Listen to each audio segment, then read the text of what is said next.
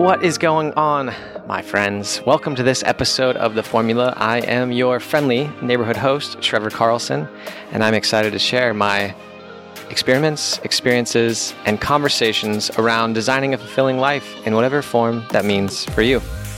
In June, I, uh, I stayed at this hostel in Sarajevo, Bosnia. That's a uh, simulation of the siege of Sarajevo. I didn't even know that was a thing until I arrived in the Balkans uh, this summer.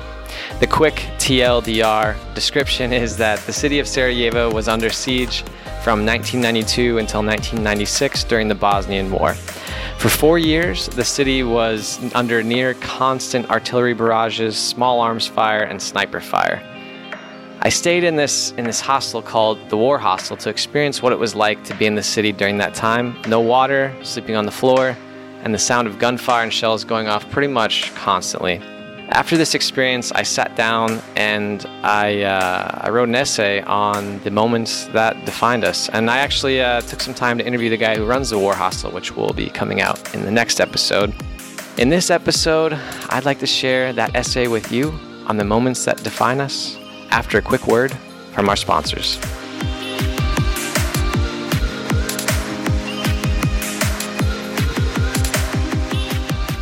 The first sponsor for this episode is Lady Boss. Lady Boss is a women's fitness and health company that really tries to provide as many resources as possible to help women live the healthiest lives possible. So if you uh, if you want to check out some of their free resources, you can head on over to the formulapodcast.com's sponsored products page and uh, click the link there to head to their website and see see what types of different free guides and workout plans, stuff like that, that they have available for you.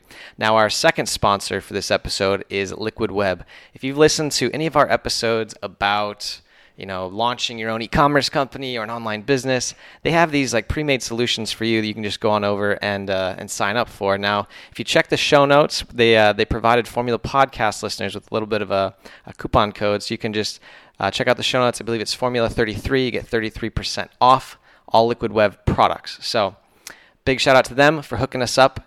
Now, let's get on with the show. While writing this, I'm sitting in a coffee shop in Sarajevo, Bosnia, with a hot cup of cappuccino on my right and Cheryl Strayed's book, Wild, just sitting to the left of this notebook. The book is open to the page where I'd set it down to catch my breath a bit after Cheryl discussed her mother dying from cancer. It goes, I was 22, the same age she was when she'd been pregnant with me. She was going to leave my life at the same moment that I came into hers, I thought. For some reason, that sentence came fully formed into my head just then, temporarily blocking out the fuck them prayer. I almost howled in agony. I almost choked to death on what I knew before I knew. I was going to live the rest of my life without my mother. After reading this paragraph, it made me take a few breaths as I imagined myself in her shoes with my own mom. Fortunately, though, my mom is in good health but the thought of losing her made me want to buy the first plane ticket back to Iowa, run up to her, give her a big hug, and tell her how much I love her. That her belief in my foolishness is why I am who I am today. I don't know the end of Cheryl's story, but it is clear that the moments like these are one side of the spectrum of moments that shape our lives. These moments are created when something in us breaks from overwhelming pain or something in us grows from a breathtaking experience. My brushes with death were frequent over my late teenage years, going into my early 20s. It started with losing a high school classmate after a hunting accident. I vividly remember being at his visitation and running over to the baseball field nearby so I could hide the tears alone. I wanted to be alone so I could curse God, gods, or whoever could allow something like this to happen.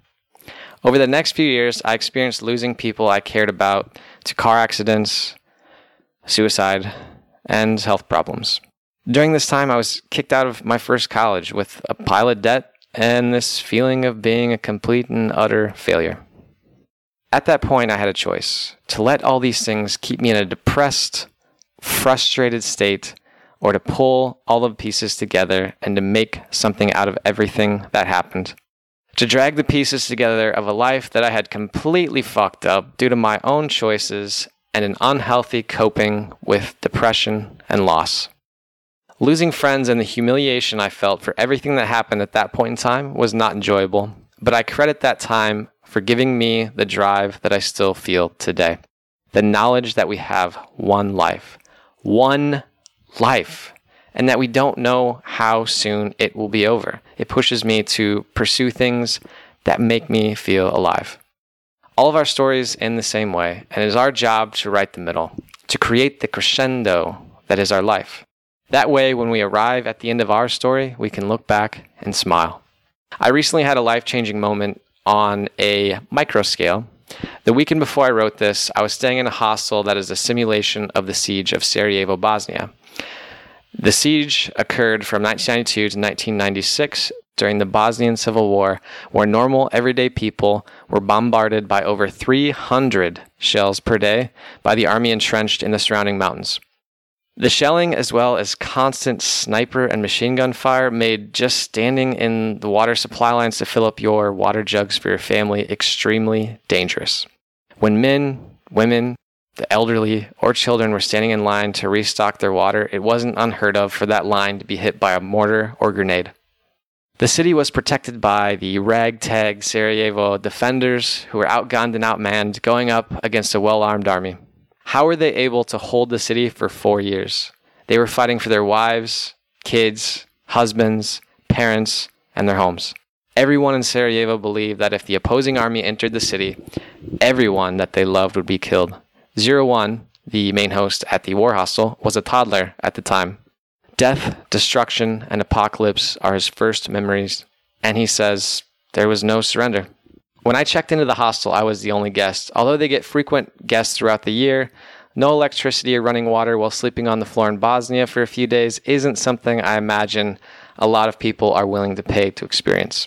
Throughout the hostel, there were newspaper clippings hanging up describing the events during the siege, such as the lovers in their 20s who were gunned down by snipers while trying to escape the city, and their bodies were left in the open, embracing each other while they died.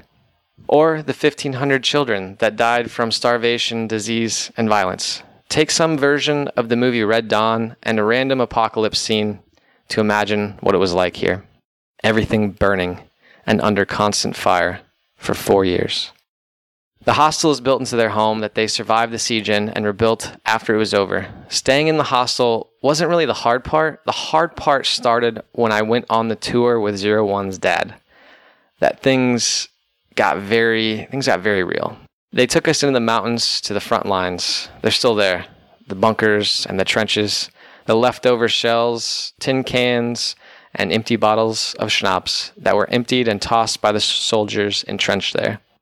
We took a trail through the woods where he warned us that if we went to either side of the trail, there were still landmines and we would likely die. This, unfortunately, isn't uncommon. Many people have died, mostly children, from the leftover mines scattered throughout the woods and really all over Bosnia. As the tour was ending, we went down to a ruined house near the front lines where Zero One's dad explained how he was in charge of keeping all the phone lines working during the bombings. He would be running between trenches and bunkers, fixing the communication lines while the shells were falling, while everyone else had retreated to the bomb shelters. He told the story of a 19 year old girl on the front lines. She volunteered to man a machine gun from World War II and just happened to be manning that weapon during a heavy assault early on in the siege. The Bosnian militia broke ranks and ran from the oncoming assault. Everyone except for this 19 year old girl, with the help of a friend loading her weapon, held her ground, and continued firing until the approaching soldiers fell back. I imagine the women I know, my friends in their 20s, forced to stand against an army and being the only ones left between certain destruction. Standing near where the stand took place, hearing about what happened to women when they were captured alive, rape and mutilation, imagining the events to create a world where this could possibly happen. It's, uh, it's a lot to take in. I checked out on the third day and headed to an Airbnb I'd rented for the next week in Sarajevo. I needed some time to think. In the comforts of running water and electricity, I had this life changing micro moment. I sat on the floor at the end of the bed and I put my head in my hands and I just breathed. I thought of the atrocities, the suffering, so many questions and, and frustration. Why? How can anyone desire war when you see the suffering in the eyes of the people who survived? What does it mean for my life? How can I complain about trivial things again? These questions and more raced through my head. I asked Zero One's dad a question on our tour that gave me somewhat of an answer. What happened after it was over? He looked at me and said, We danced in the streets and we celebrated that we were fucking alive, that my baby boy and my wife had survived when so many hadn't.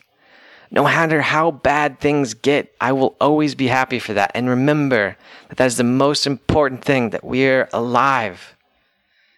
Zero One echoed this sentiment when he said, Man, every day you are alive is a second chance.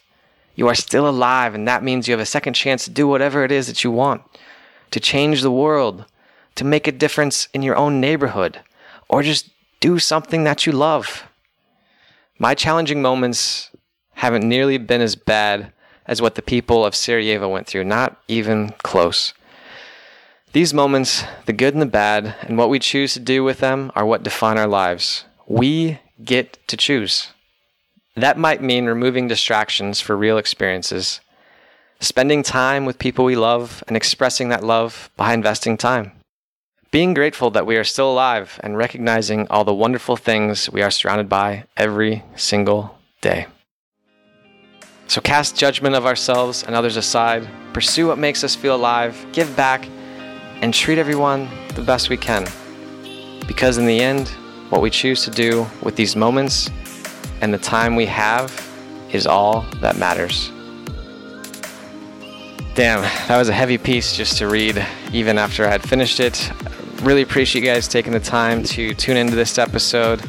Next episode, we're going to be dropping the interview with Zero One, the War Hostel host. And I got to say, after listening to it again, it's really, really powerful. This guy has been through a lot and he really shares a lot about how he has formed his current perspective in life and maybe how we can uh, change our perspective a little bit too.